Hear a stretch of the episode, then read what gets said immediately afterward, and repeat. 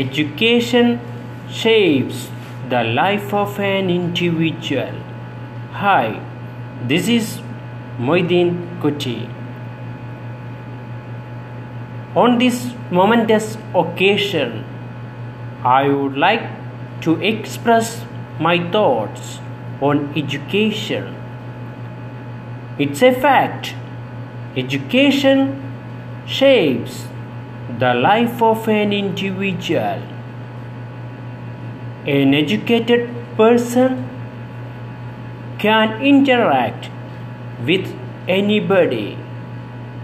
Moreover, he is respected everywhere. So, friends, I humbly request you to be conscious of your education first. I'm least inclined to extend my speech, and here I conclude my words. This is Muideen from Pattambi. Thanks a lot.